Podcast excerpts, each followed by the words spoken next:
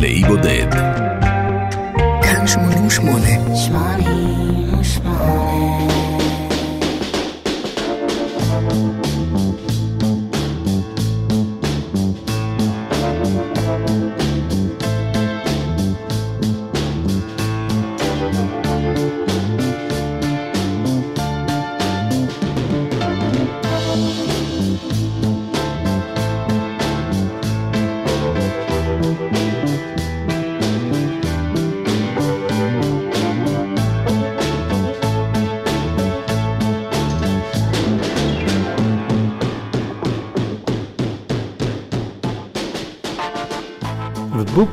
Taliesin הוא אחד מכתבי היד הוולשים המפורסמים ביותר, שהתפרסם כנראה במחצית הראשונה של המאה ה-14. אם כי מקורם של רבים מ-56 השירים שמופיעים בו, מקורם במאה העשירית או לפני כן. הוא מכיל כמה מהשירים העתיקים ביותר בוולשית. הם כתובים בשפה הוולשית העתיקה. טלייסין הוא כנראה שמו של משורר אמיתי בשם זה שחי במאה השישית לספירה. האלבום שאנחנו שתים איתו לאי בודד הפעם, קרוי על שם ספר השירה הוולשי הזה. זהו האלבום השני של Deep Purple, Deep Purple Mark 1, או במילים אחרות, האלבום השני של הלהקה בגלגולה הראשון. האלבום הזה הוקלט שלושה חודשים בלבד אחרי הופעת האלבום הראשון, רגע לפני סיבוב הופעות הראשון שלהם באמריקה. על מה ולמה, מניין הבהלה והחיפזון? ובכן, מסתבר שהאלבום הראשון שלהם זכה להצלחה מהירה ובלתי צפויה בארצות הברית דווקא. הלהיט מתוך האלבום הזה, גרסה שלהם לשיר האש של ג'ו סאוף, הגיע גבוה במצעד האמריקאי. המצב היה שונה לגמרי בבית, באנגליה. במולדת האנגלית הם זכו, במרכאות, לביקורת חריפה ולא אוהדת מהתקשורת והקהל. ובאמריקה, שם תוכנן מסע הופעות זריז כדי להיבנות מההצלחה הראשונית, חברת התקליטים שלהם דרשה, תכף ומיד, אלבום שני. באותם ימים רחוקים, Deep Purple עדיין הייתה להקת אנדרגראונד, לא נחשבת במולדתה. היא הופיעה במועדונים ובקולג'ים קטנים בבריטניה. חברת התקליטים הבריטית EMI, שבה הם היו חתומים, הוציאה את האלבום The Book of Taliesin שבעה חודשים אחרי שהוא יצא באמריקה, וגם זה לא עזר. חלפו שנים רבות עד שהבריטים שינו את טעמם והבינו את גודל הטעות שבהתעלמות. אנחנו לא מתעלמים, אנחנו יוצאים מפה למסע מרתק עם The Book of Taliesin של Deep Purple. אני מנחם גרנית, אני מאחל הפלגה נעימה לכולנו.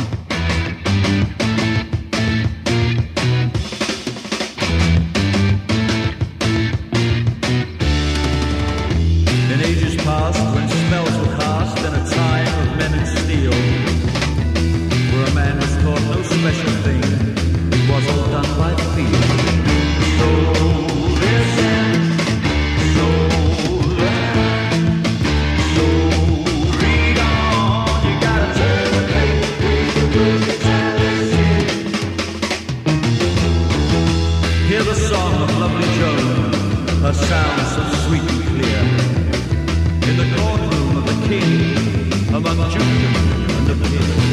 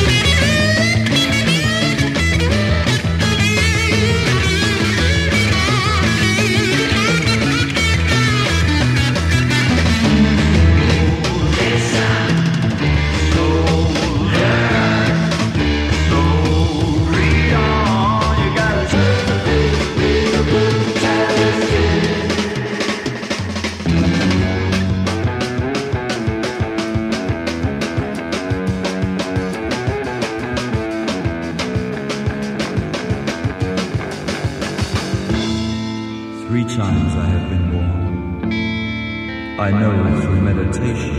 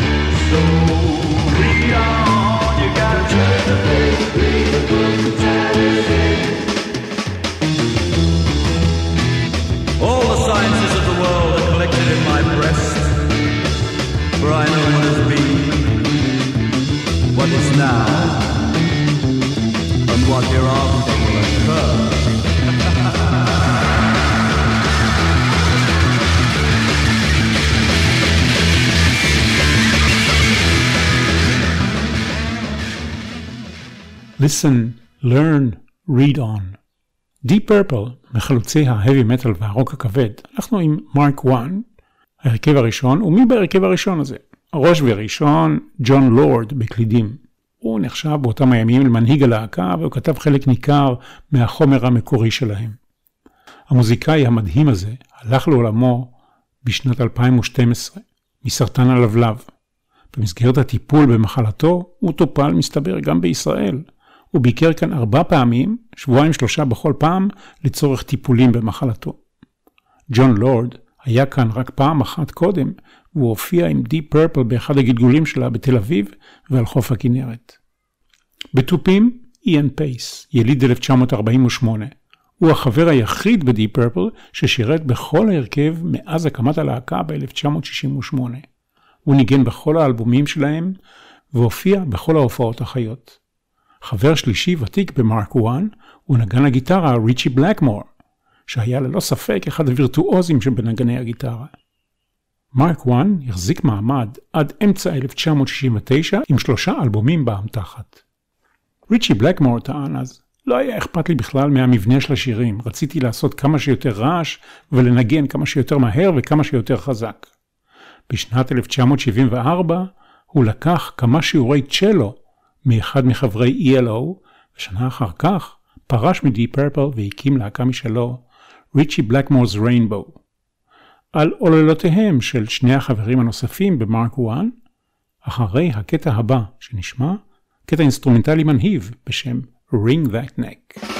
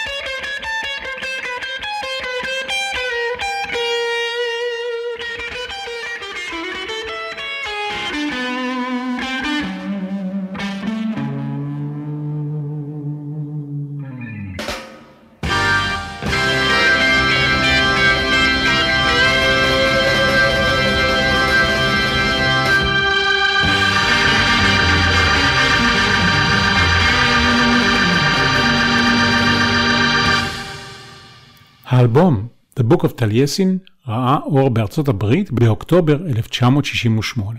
הוא יצא בדיוק בזמן לקראת סיבוב ההופעות של הלהקה שמה. באמריקה התעקשו לשנות את השם של הקטע הזה ששמענו, Ring That Neck, ל-Hard Road. השם המקורי נחשב משום מה אלים מדי לטעמם.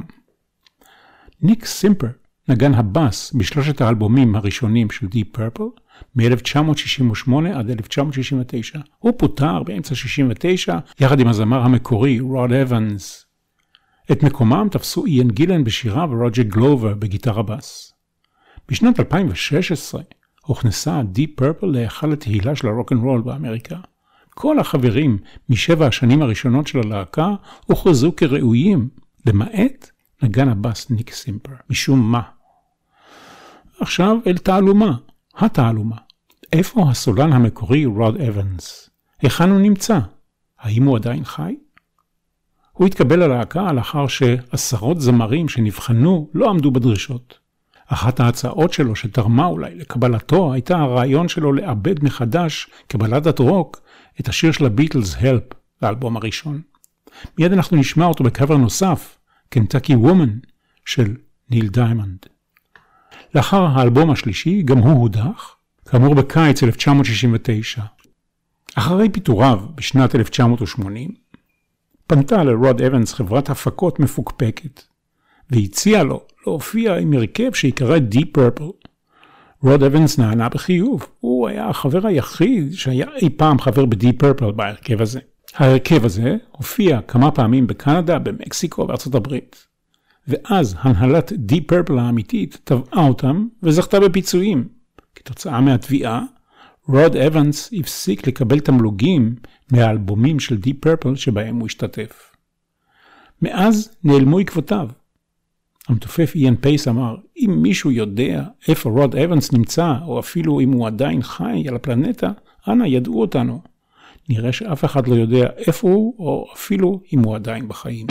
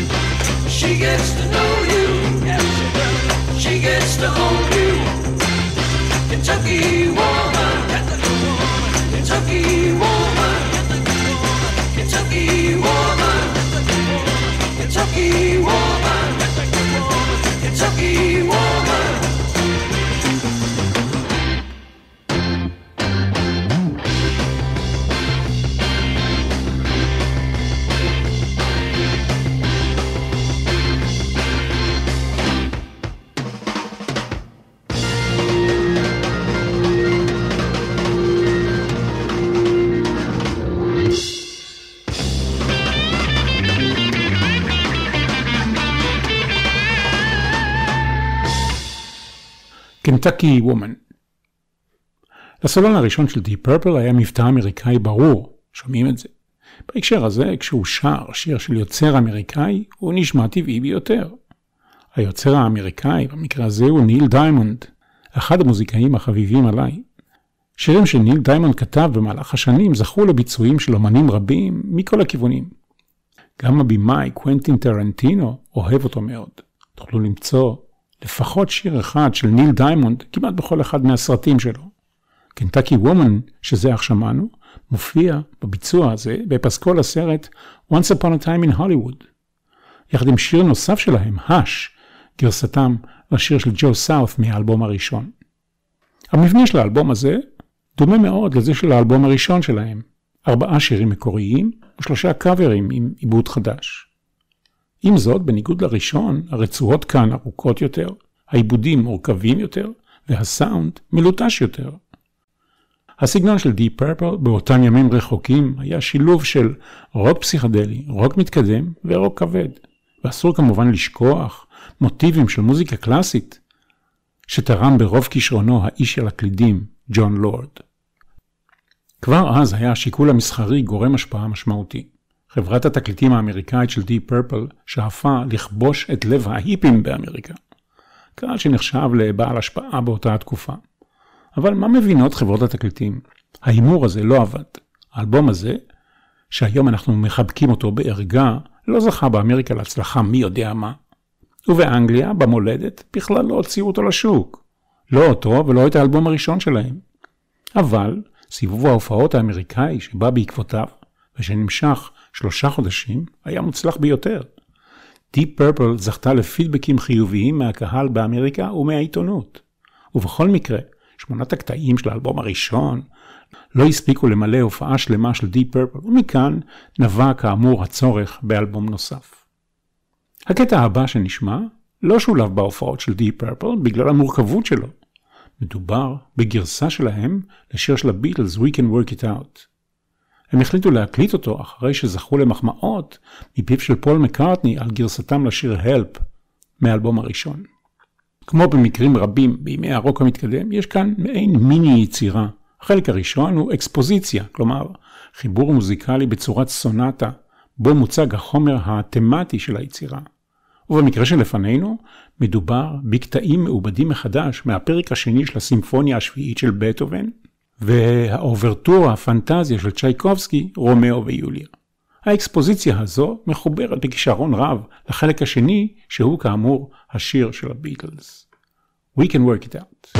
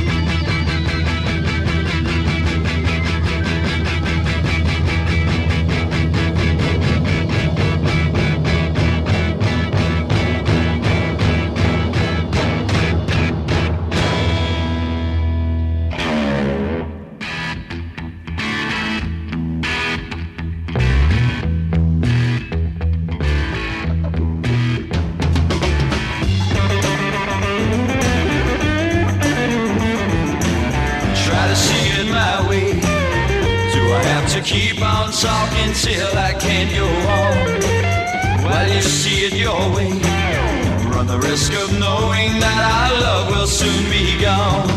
We can work it out. We can work it out.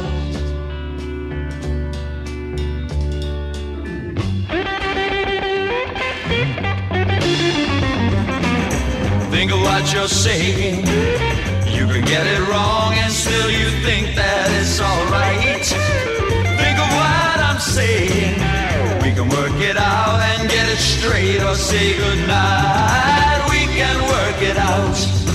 We can work it out. Life is very short and there's no time for fussing and fighting,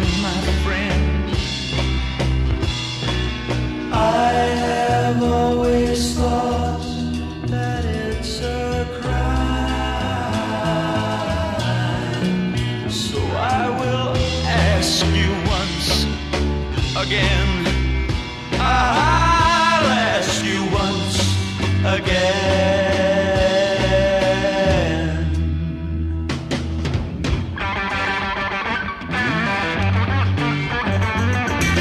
Try to see it my way. Only time will tell if I am right or I am wrong. While I see it your way, there's a chance that we might fall apart before too long. Out. We can work it out.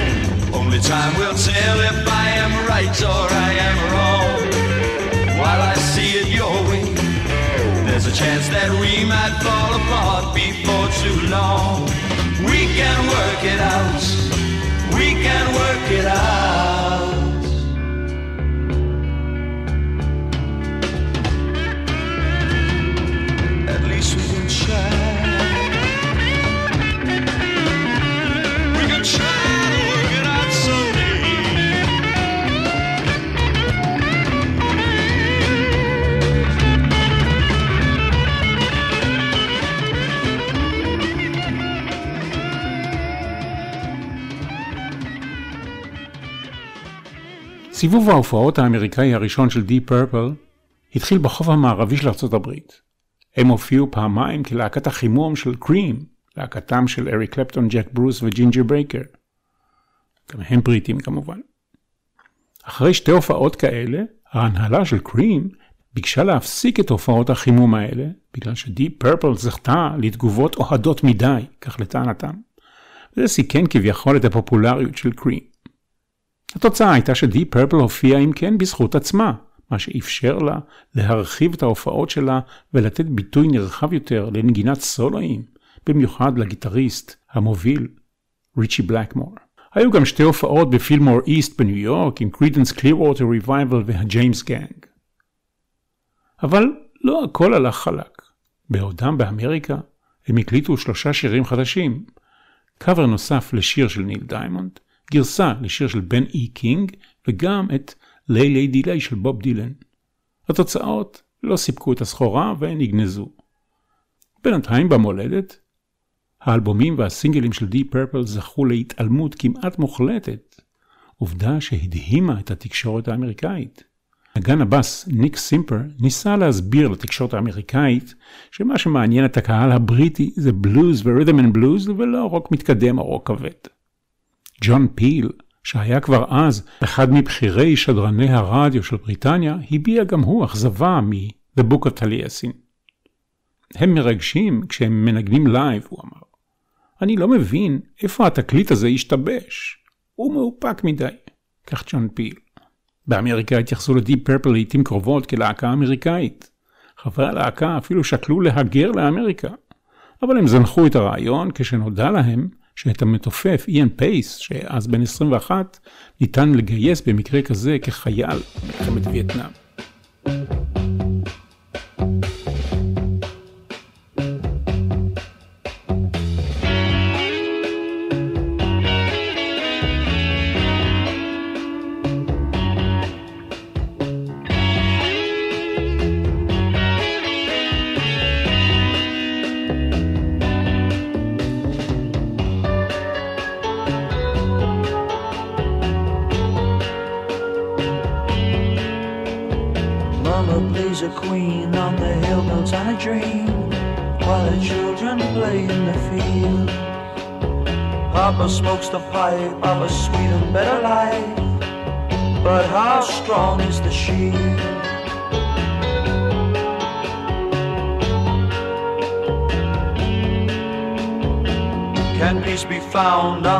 On above ground where sky is forever blue?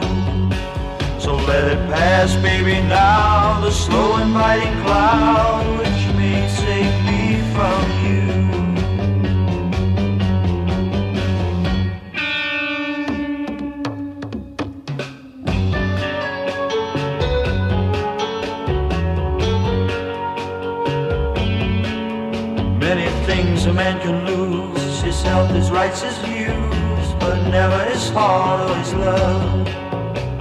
So take this hand of mine and climb, baby, climb to the hill up above.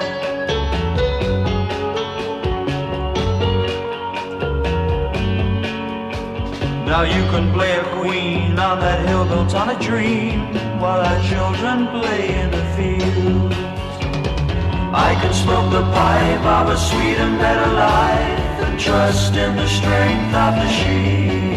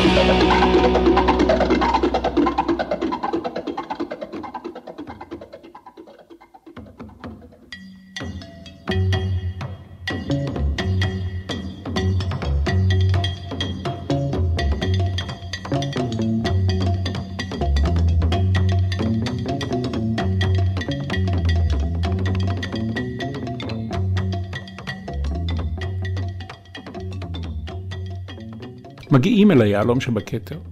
הקטע ששמענו עכשיו, שילד, וזה שנשמע מיד, Anthem, הוקלטו שניהם ביום הראשון של ההקלטות.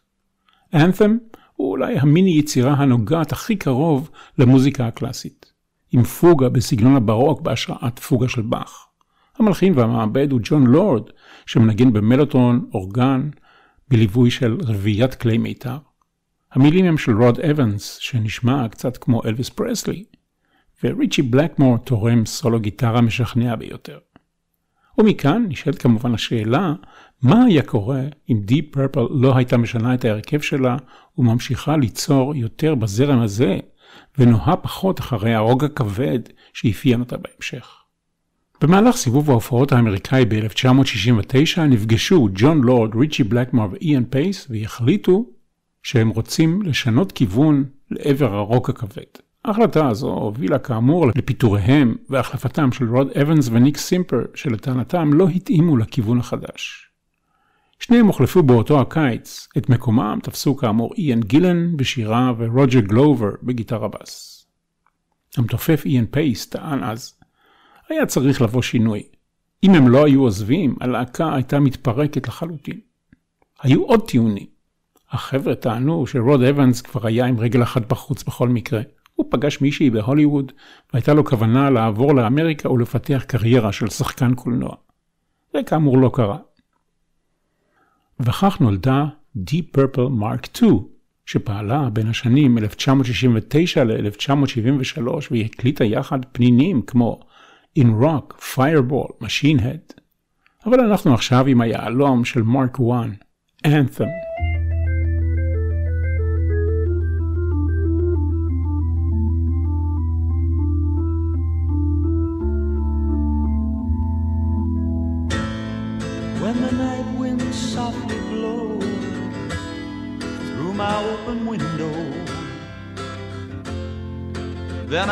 Start to remember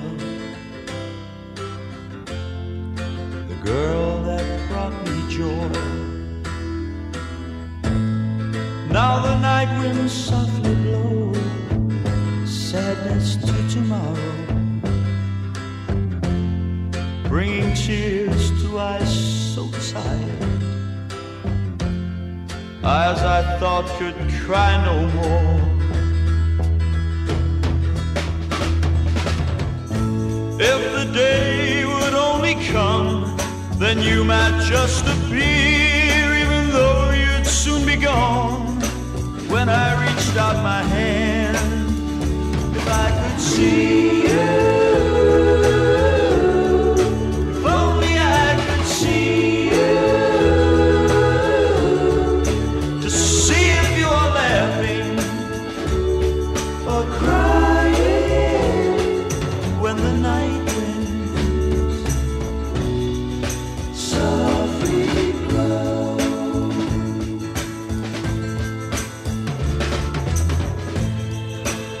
dark and whispering room memories still bring. me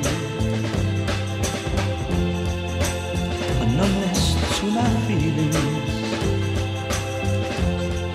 take my hand and brush my brow. In the warm and fever dark, heart is madly beating.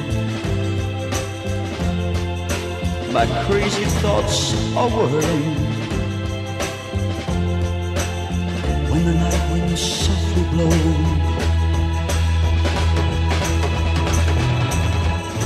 If the day would only come, then you might just appear, even though you'd soon be gone. When I reached out my hand, if I could see you,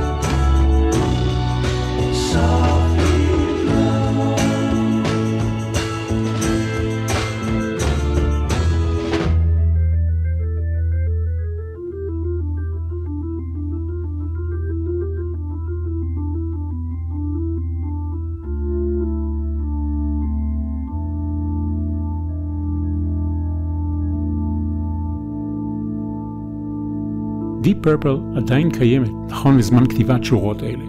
מרק 9, כלומר, גלגול תשיעי של הלהקה. כל אחד וה Deep Purple שלו.